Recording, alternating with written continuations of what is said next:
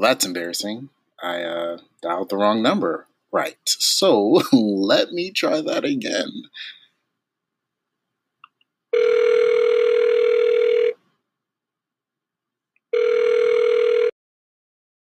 Yes, Michael Browne.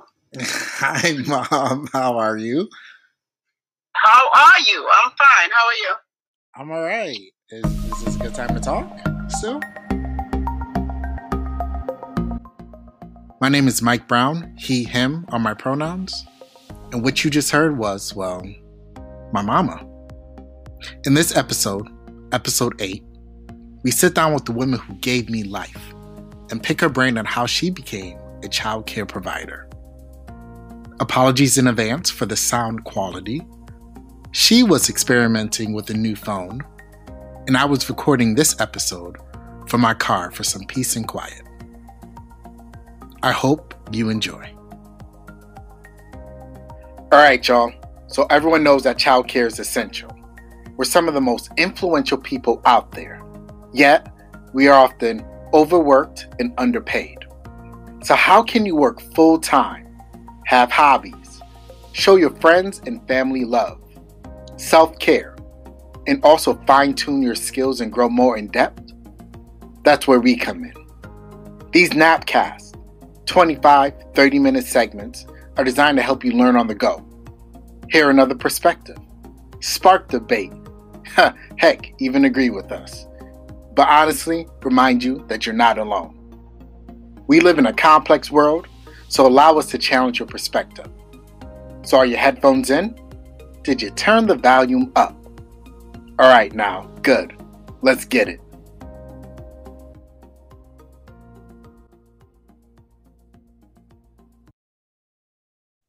So, growing up, you had a ton of jobs due to a volatile job market. Being immigrants, having that hustle mentality, which you definitely certainly passed down to me. Um, but one thing stuck with me for a long time, for almost almost 18 years now. So let's take a trip down memory lane. Let's take it back to I think 93 or 94. I had considerably less hair than I do now. Um, I think P. Diddy was still known as Puff Daddy or Sean Combs at that time.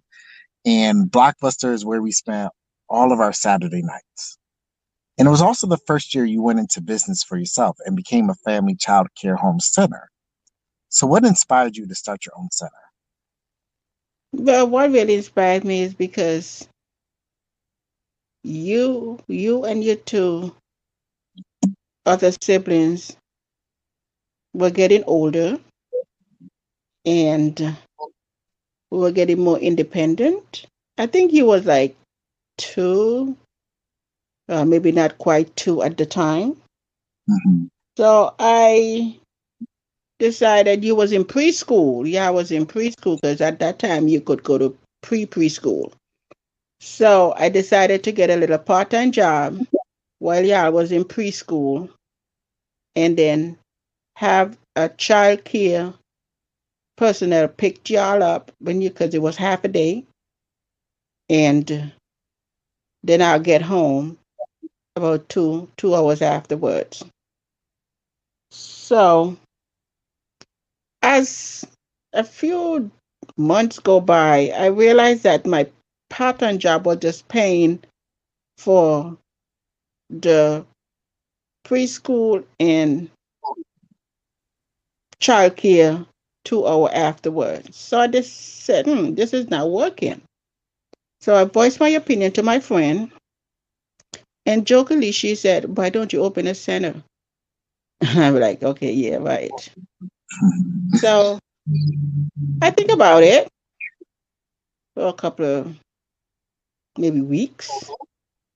And I said, you know what, let me look into this. So I looked into it, asked the questions, and then I was pointed in the right directions of starting the applications, taking classes, and having the house inspected so the place can be certified for the child care and hence become Tender Hearts Daycare, my baby. Now, was there an experience before that that that you were like, "Wow, this is this is a need in our community"? Well, yes. Um, when I moved to Buffalo first from San Francisco, because I was a Rolling Stone, didn't want to stay at one place. I saw the need for quality child care because I stayed at a homeless shelter Hmm. and I saw the people that was at the homeless shelter was mostly young mothers with children. And to me, in my mind, the child, the homeless shelter wasn't a safe place for such young, at a young, tender age of children. So, um, I remembered me growing up in my country, Antigua. Don't know if you've ever heard of that, but that's in the West Indies. I was mostly raised by my grandparents because my parents was away, you know, working, trying to build a better life so we could move with them.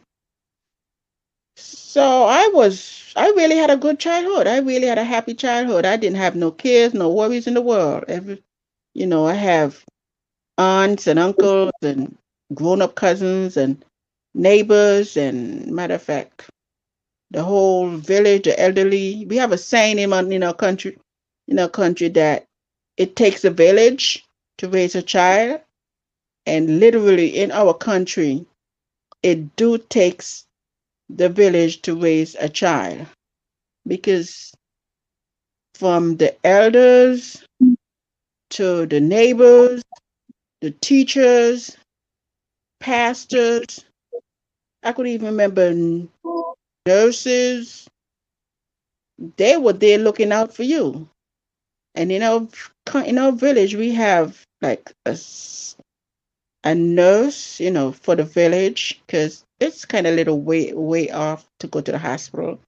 So we have nurse and a doctor that lives in the village that comes from the village, teachers that lives in the village that comes from the village. So everyone have a hand in raising a child, and that's what was ingrained in me to be respectful and you know respectful that I could become a uh, ah what I become today uh, an adult and a good parent, right? oh, of course. so from from my brother Randy and watching my sister and I, um, Miss Jennifer, our family friend, to that to that one random year Aunt Sandy came and decided to spend an entire year in New York with us. You had a ton of people watch watch us so you can provide for us. And I just imagine those people in uh, you know your children's early years just in school really help shape how you wanted your center to look like. So what were some of the experiences you took from them that you wanted to implement and you know even talk about some of the not so positive interactions or experiences that when you opened your center um, your, your family child care center tender hearts uh, which was the name of your center what were some of the things that you wanted to implement and what some of the things that you wanted to stay clear of Uh, think back about it. Uh, the most thing that I really wanted was to implicate in it. It was to how the children was being taken care of. Um, most of the kids that I have, they came from young fa- young parent who didn't really have an understanding of how to actually raise a child. be- Maybe because of them didn't have any influence in their life before, and because they have to work and away from the children, most of them have no idea what even the different cries of the child really mm. means. So I try to observe the children as much as possible and relate to the parent exactly what I see during the day. Because I have babies start with me from six weeks. And just imagine the parents away from the child hmm and only get back get the child back when it's time for the child to say actually wind down and go to bed. So they don't really have any quality or quantity time to observe the child from a during the day. So that's what i try to really implement in the in the in my settings. So, thinking back a couple years ago, um, you had to dissolve, you had to get rid of Tender Hearts in, in 20, 2011 due to the financial crisis of 2009. And there are many others out there right now suffering kind of the same fate due to COVID 19. And I'm sure, you know, if, you, if they're listening to this in the future and other pandemics and other crises and other systemic oppressions and policies enacted, some of them will have to close their doors as well. And, uh, you know, I'm not sure if you actually knew this or not, but I, I remember one night, because our rooms are right next to each other. And I remember one night hearing you whispering on the phone, and I'm assuming it's Miss Jennifer, because that was like the only adult I remember growing up. Um, but I remember you whispering on the phone to someone that you had to close down and I heard I heard you cry, and that was maybe the first of two times I've ever seen or heard you cry. And I, the second one was when the stupid New England Patriots won another Super Bowl title, and I think I joined you that night. Um, but for those who are who are who are being forced to make that decision to close, what advice, thoughts, words of affirmation could you share with them? well it's really hard closing a business. It's not easy because after you put all your work and dream and you know strength or you know everything into that business that is really dear to your heart it's hard for you to really just close the door. But you close for a certain reason. Some of them are financial which is beyond your control and some of them are just that you're just ready to relax and have time for yourself. With my closing, it was the latter. I had children from six weeks to 12 years old, and I said to myself, well, my own children, they graduate college, they're on their own. So I think it's time for me to move on to something different. So, with a sad heart, after seeing all my babies all grown up, as I call them my babies, Mhm. went to school, you know, being a productive young person in society, I decided to close. And another reason was the rules and regulations and different things that just because I mostly was like a state based payment type of people I had. So Mhm. after all that, and it was just getting to a point where I didn't agree with certain things. And I said, you know, it's best for me to just close my doors. And besides, there was a lot of other center popping up around, which made me think that, you know, it's time for me to close my doors and have time for myself, which I did, traveling and visiting families and just time for me because I've been doing that for the for ever since the, the kids were like young to real Mhm. can't remember. I think yeah, I was like two, two, three, something like that. So it was time for me to close, and I felt good doing it because it was just time for me. Mhm. Now it's been about it's been a couple years, um, and despite being out the childcare industry in the game for quite some time now, you're still kind of loosely connected. Can you speak about the growth you've seen and, and maybe some of the hopes and wishes for where you where you think or where you hope that the childcare industry can go from here?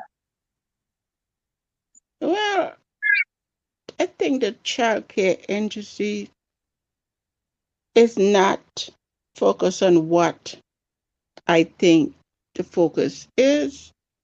I mean, they put the child in the center and pay for the child to attend, but I think the agencies could have more help for the parent or caregiver of the child. For instance, it's not really easy raising a child.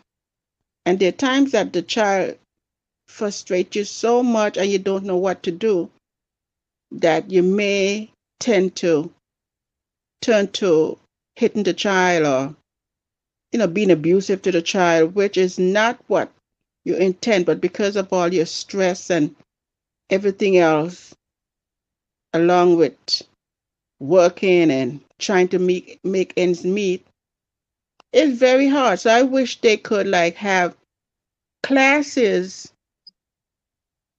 not only parenting classes, but classes to teach the parent how to budget. That's a big thing. They need to learn how to budget. Yes, they get help, but they don't know how to buy food that are nutritious for the children.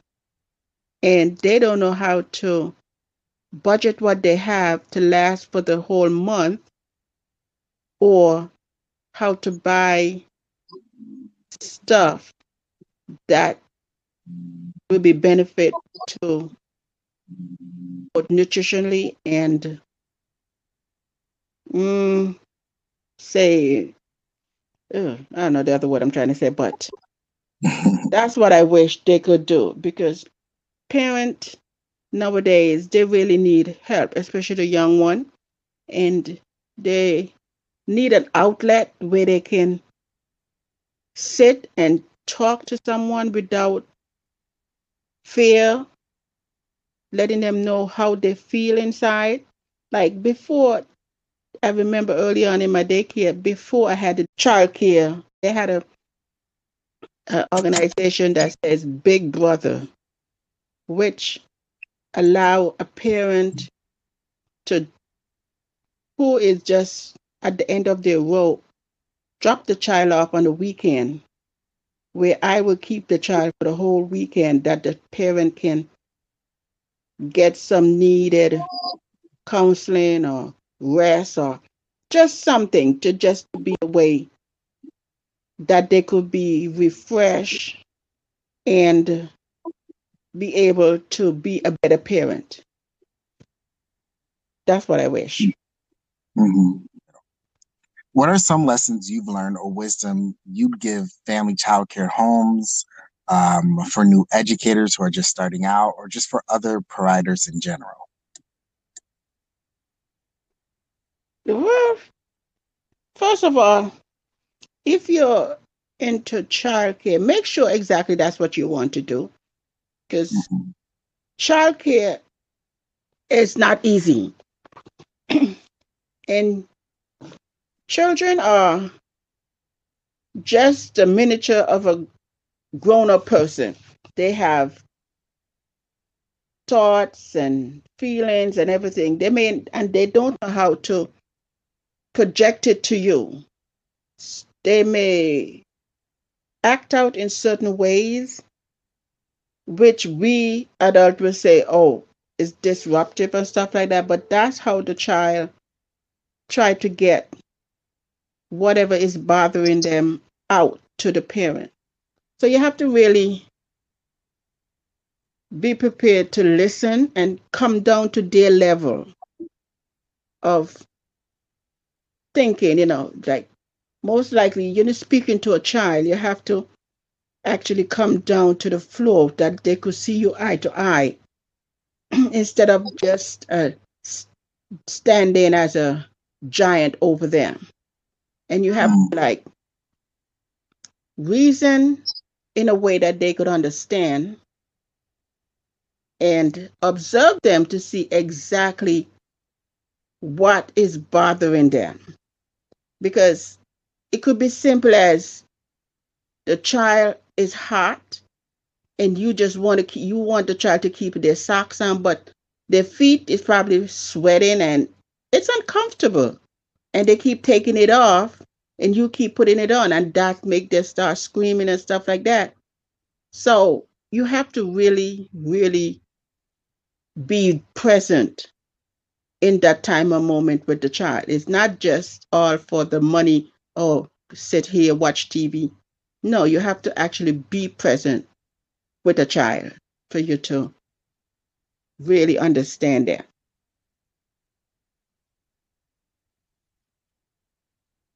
Nowadays, we have a ton of rules and regulations. Some are great, especially around disinfecting, and then some of them might seem restrictive, prescriptive, and, and prevents children from soaring, from thriving. So, talk to me about your philosophy when you owned a child care center. Uh, I mean, clearly it was effective. Um, a ton of your the children you worked in partnership with, they still come by, they still check in on you, they still call you up. Um, and many of them have went on to have careers in ballet and engineering. Um, I think one even became a TV personality. My philosophy is very simple, um, especially when it comes to children. You have to learn how to negotiate with them, how to reason, to give them advice, how to encourage them, and sometimes even let them act out, get it out. Because as a grown up, sometimes you just want to scream. And you just give them a safe place to just scream it out. Because they have feelings and they need to just let it out. And nine out of 10 times after that, it'll be okay. See, cleaning, the cleaning stuff is very essential for the cleanliness of the place. But children are going to be children. Children put everything in their mouth. And that's how their body fight off. The antibodies are built in their body. If they put a dirty finger in their mouth, then the body get to learn to fight off certain germs. If you try to keep a child in a sterile environment, the minute the child goes out and touch something else, bam, the child gets sick. So, although cleaning is very essential, it's okay if a child stick a dirty shoe in his mouth, his dirty shoe in his mouth.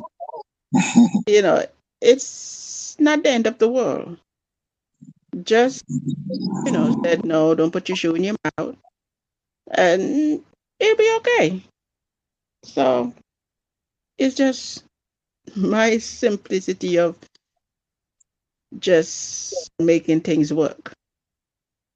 Mm. To allow children to be children, allow Yeah. them to have them their their ability to find their voice, to express themselves, and um, to reassure them when when when they need it. That's right. And give them a hug and take them in your arms, rock them. You'll be surprised. It will be okay. And they feel assured and safe and really have believe in someone that they can trust. Because my children, most of them, people thinks other other people when they see me with the child care children, the children I have in my care, they think that they they are mine, just the way we react to each other. I have some of them even call me mommy, which I think the parents felt a little unease at the time, but after getting to know the parents a little better, and it was no big deal. Although I correct the child and always reaffirm them that oh, this is your mommy, this is your daddy. Children just said, would say mommy because of my own children saying mom, because they be with us so much that they just picked up on that and said it. But it was no problem. It was no big deal in Mhm. my in, in, in, in my time with the parent. Mm. So, and it was just that the parents was very happy to see that whenever they leave the child, they know the child is going to be taken care of, and they don't have no worries about thinking of anything. They can think about what they have to do at their job peacefully without even worrying about. Most of them, the child be saying to them, "I want to go to Miss Browne. I want to go to Miss Browne." I'm like, be like, "Miss Browne is not there today," and so that's about it. Hmm. So my brother went into accounting and my sister went into biochemistry. I mean, kind of, it's it's no secret to us, but that's predictable for them. They're straight A students. Me, on the other hand, I was always the one hiding in the back of the class, or you know, you know, and I can say this now because I don't think you can ground me from ten thousand miles away. But you know, I was the one forging my report cards. so I guess for this question, um, I'm I'm going to ask you to speculate a little bit and say why do you think I went into childcare? Well, with you, I never. First time I heard you talking about sitting in the back of the class or forging a report card because I never had that report from the teachers about you sitting. As a matter of fact, it was the opposite. There was always like, Michael is so attentive. He's raising his hands. He's into everything. I'm And- sure we're talking about the right teacher. And it was just so it's kind of strange that I'm hearing you say that. But with you, you would you would you're the one that really more like me, I think, in thinking and free spirited, you know, because the other two, they're like homebodies. And Mm. uh, when I was younger, I was the one that, as I said, I have three. Two of them was born in Miami. One was born in Buffalo. I was never at one place for a very long time. I was always traveling, even though y'all was small. I took y'all on the bus, Greyhound, the airplane. I was going. If I wanted to go somewhere, I was going. Hence how we end up in Buffalo. So you was actually getting this the free spirited from me because you know you was always away, always like from the time you started college or you were adventurous. You were a very adventurous person. So it didn't really surprise me with you into a child care setting area. Because as I was, as my ch- child care children I had, they were mostly cling to you than the other two. There was always like Michael this, Michael that, and always wanted like to be where Michael is. Exactly. He's like, okay, Michael, Michael. But it's a good thing because I really never think that you would have been in this child situa- child care situation, you know, what what you're doing right now. So yeah, and I'm proud. Just as they say, the chip off the old block. The apple don't fall far from the tree. So yep. Right. So we only got a couple minutes left. Um, and I can hear you getting tired with all these questions. So I'm gonna end this. I'm gonna end this on one final one. Would you do it all over again? in a heartbeat. I yes, I really, really love my children. Yes, after getting to know them and the parents too. Up to this day, yeah. Oh, and matter of fact, I did saw one too. They they always come back whenever they're in town, and they everywhere they see me, they be like they come back and call me, come to my house. I'll be like, who's that knocking on my door? Because they're all so grown up and so different. And I'm like, oh, okay. Hi. They never come back in town and don't come and visit me. Oh, Mm. call me. Yeah.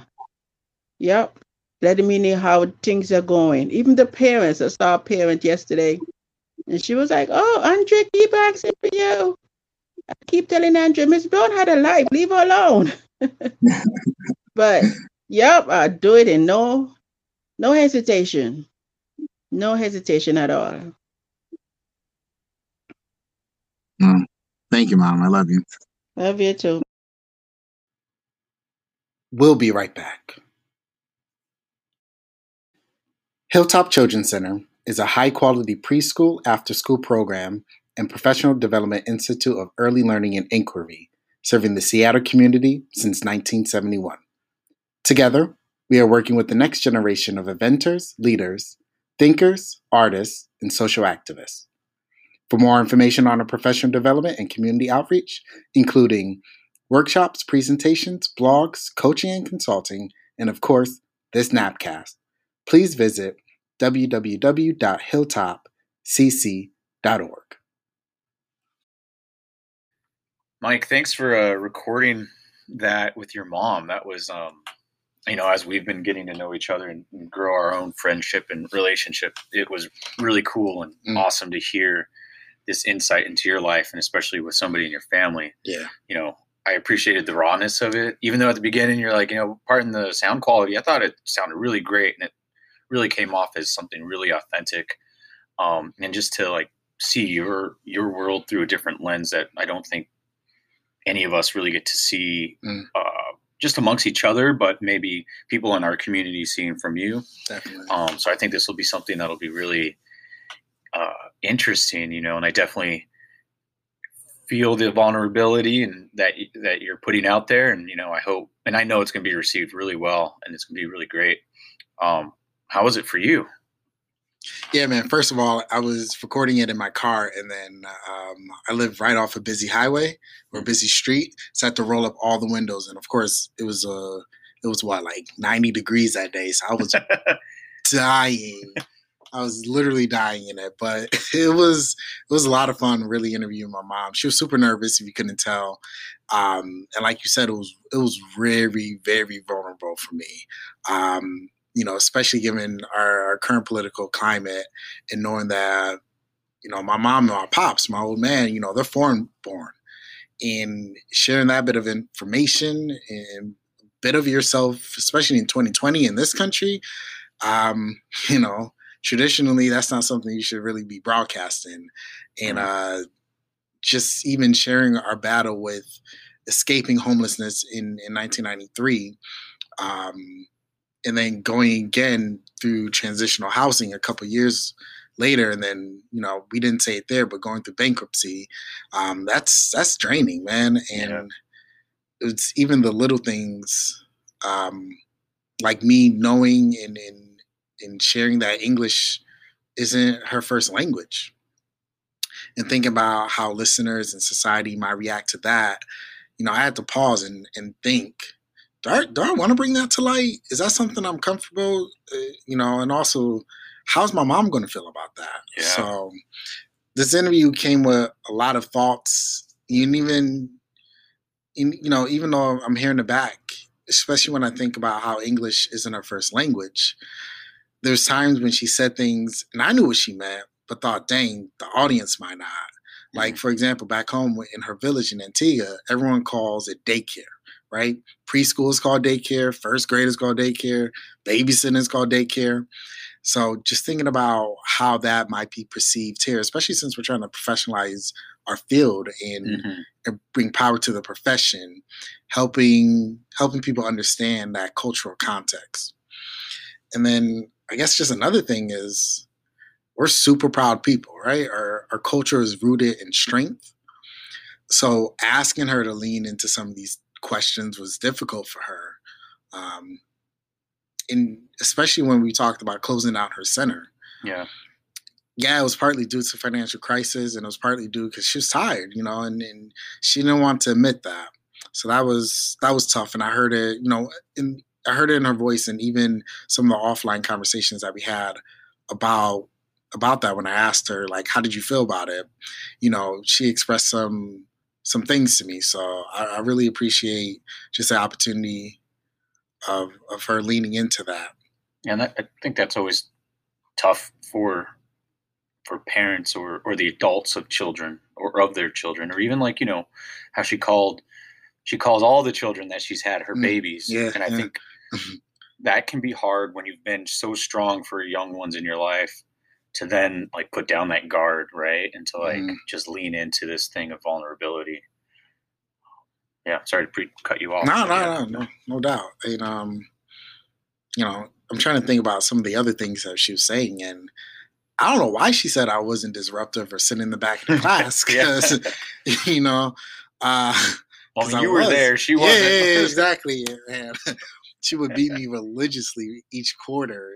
Um, and I can say that now, so you know, not CPS, but uh, Yeah, yeah. and she can't ground you like exactly yeah but uh you know it was, it was really great to to hear her speak on the topic and shed some light that i hope listeners found useful you know lean into that vulnerability sitting in that discomfort is something i always challenge myself uh or excuse me it's always something i challenge others to do but i personally struggle putting that into practice Mhm. um, it's not really a strength of mine so it was good exercise doing that and practicing what i preach um, what sucks is that is that she had some some real gems that I had to edit out because because I was thinking about the the audio and it was slightly inaudible.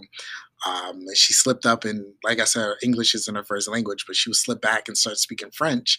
And I was just like, okay, oh, mom, like bring it back, bring it back, you know. And it, you know, some of the cars were passing by.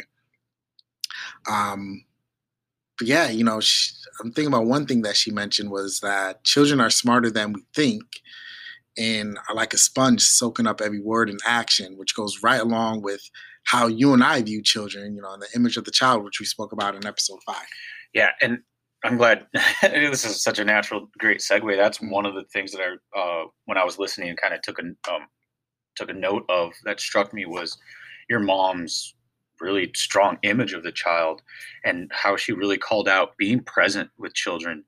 And I really loved because it's something that you and I have talked about, and something that I always tell other people in our field, uh, even outside of our field, is children are not really any different than us grown up. Oh, absolutely not. and she, I think she called them miniature adults, Yeah. right? And they are like, you know, I think that they, they just have less practice. They have, um, and like she pointed out, they have, uh, and and that practice that of being able to not as uh, the tools to regulate as well. Mhm. And sometimes they, ju- I, w- and I wrote it down right here in all caps. Sometimes you just got to scream it out, right? and we all need some sort of pressure release and sometimes our most productive pressure releases they don't they just don't fit at times and Mm. sometimes you just got to scream it out so i that really um that really hit home to me and actually made me miss my mom Yeah. because there were a lot of i was a pretty um, zero to 60 kind of kid uh well probably you know shoot like up to like maybe eight years ago a zero to 60 kind of person I would say zero to 70, but you know. yeah. Um, but my mom, I remember my mom telling me a story of like, you know, I, I wanted to go to a toy store when I was like three years old or maybe younger. And she just said no. And I flipped out and I kept Mhm. begging her and she just stuck, stuck with it. And, um, and in the middle of a mall, I just like threw myself down and slamming my head in the ground and just screaming, ah, and she just told me she'd look at me and be like, are you done? 'Cause we're, we still got some shopping to do exactly. so you know and you know i and i guess that even though that may sound like a negative thing or whatever what my mom and what your mom were getting at is like this is this person who needs to let this out and this is the way that they know best to kind of let it Mhm. out and they're going to learn along the way to to better regulate themselves as they you know as they get older and they they just need time and so i really perceived that from what your mom was saying um, and that yeah that really stuck out with me being present and and then also what she was saying like forming these authentic relationships with people which it Mm. sounds like she really took to heart with all the young kids that she had in her center you know, looking back, it was something special just just seeing her in action. And um, when you're that young, you don't quite understand or get it. but as you reflect back, you know, we're we're reflective practitioners, you Mhm. know, and really engage in in reflective practice. As I think back about it, I'm like, damn, you know, what what a childhood, what a what an opportunity I had to see how do you just treat another human being despite them being um, children of children of the state, children who were suffering from different forms of abuse, um, neglect, and seeing how my mom just saw them as a person and Yeah. cared and nurtured them as one of her own. Sometimes I got jealous, um, but what a sight! And that's some things that those are invaluable things that if I were to ever have a child, I'm always going. Th- that's my foundation of peace, right? And I'm going to bring so much of those teachings um, and thoughts into into the world of my child if I ever have one. Yeah, and I'm, um, and that's one of the things I wanted to ask you is like, what do you remember as having kids in your house? Mm, that's a good one. Uh you know, I think it, it the the beautiful part of that about having so many kids in in our home is that when you when you think about how we were going through bankruptcy, how we how mm-hmm. we were going through so many different types of hardships, that it forced me to grow up. It forced me to get a job. It forced me to be responsible. And having those kids who were my age or younger also gave me a sense of, yeah, I can be a kid, right? I Mhm. can I can have that that protection, that preservation of childhood, right? Because in the grand scheme of things, you're you're a child essentially, what we call child, you know, birth to nine Yeah, for maybe 10% if you're lucky out of your entire life and most of your time is spent in adulthood or you know under Well, the expectation, of, exactly, right? Like a right? quote unquote growing up. And you Yeah. know we even know from statistics that a lot of young young black males young males of color right when they get 16 they get treated like an adult Yeah, right? yeah, so having having a chance to be around children and and enjoy Dragon Ball Z and you know being able to to get muddy, to be dirty, to play in the streets. put a shoe in your mouth. Exactly, right? Yeah. Good memory, good memory. Yeah. Was um did wonders to to my development. Um you know and and kind of in the lines with that what one thing that um one of the first things she pointed out was that she had a lot of young families Mhm. that that were in her care mhm, and a lot of the times she basically she was a pseudo parent because and, and i really loved how she talked about you know the village concept Yep. and and really tying that back to the real life experience that she grew up with because in a village Yep. in antigua um and so you know she lived that out and it was almost like it's a core value and and and so going back to my que- uh the, the point that i saw her um, and something that struck me was time is a privilege you know and for a lot of families of color especially young families and it and i know this could be something extrapolated with like so much more but you know having time to to to be able to spend five hours a day like most of the families we Mhm. serve with their child that's a privilege mhm. whereas maybe a lot of these young families I'm, I'm assuming families of color Yeah, yep. that that she had in her center um they didn't have that privilege Mm-mm. and it kind of strikes me as part of that systemic oppression Yeah. right like keeping keeping families so stressed under the thumb of working that this is what they have to do that it almost becomes this this thing that children realize of this is how a family dynamic works like you have kids but you work and then you can't be with them or you, Yeah. you're just not expected to be with them Mhm. And then we and then we wonder about or and then you have certain sides of the political spectrum wondering about quote unquote family values Yeah. well it's like why don't we invest in families a little bit better and especially in families of color and realize what are the systemic things that are keeping them in this pressure cooker and so that really like and that was in like maybe what the first five minutes of something your mom said and all these things just blew up into my mind it's it's so interesting, you know, especially with the the village piece. And Mhm. I didn't even make a connection really until you just said that until now.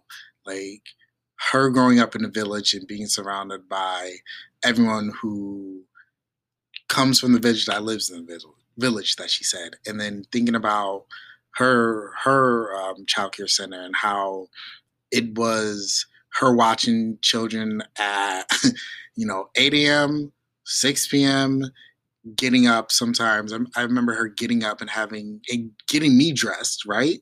Because some of the families that she served um, they had a mental breakdown right? So Mhm. i'm in the car at 2 a.m not knowing what the heck is going on and we're going we're picking up such and such we're bringing them back to our center and then they stayed with us for a week and i'm just like what's going on? Like do i have a new brother? Like i'm so excited.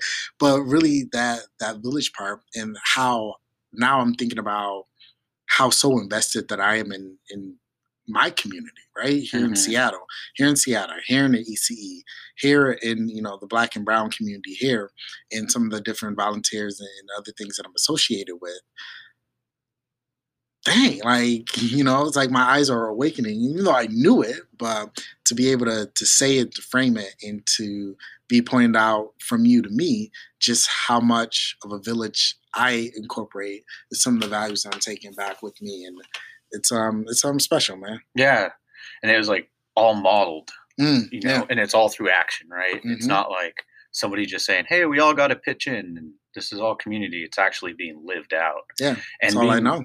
and being lived out out of you know and, it, and a lot of what i've heard uh your mom say especially how she started is sort of out of necessity Mm. right and and that really like was striking me as i was listening is like the and really just as general as of ece and and childcare and and just our field in general it's a it's a necessity for Mm. society. And you know society is just basically a, a bigger word for a village. And it really does take everybody to uh to really to really pitch in. Um you know there's i i heard this i think it's an amish saying but there's no heavy burden if everybody does some lifting. Absolutely. you know and so that really stuck out with me I just hope that we can, in terms of our field, right? Because I think we're so siloed. I'm Montessori, you're Reggio, I'm Head Start, you're ECEAP, stuff like that. I really hope we can embed some of that that value of the village and take care of one another, no matter what our philosophy is, no matter what our context is, and really look out and support even those who aren't in the field anymore, right? yeah Because once you're a part, once you're a part of the ECE, you know, you're a part of us. Well, it's it's funny you're saying that because it's like I think for the most part, I would love to see the percentage, but I would guarantee ninety percent of the United States population has been in childcare of some kind. Hmm, yeah. It's got to be something like some, something super high right? like that. Because yeah, we're all part.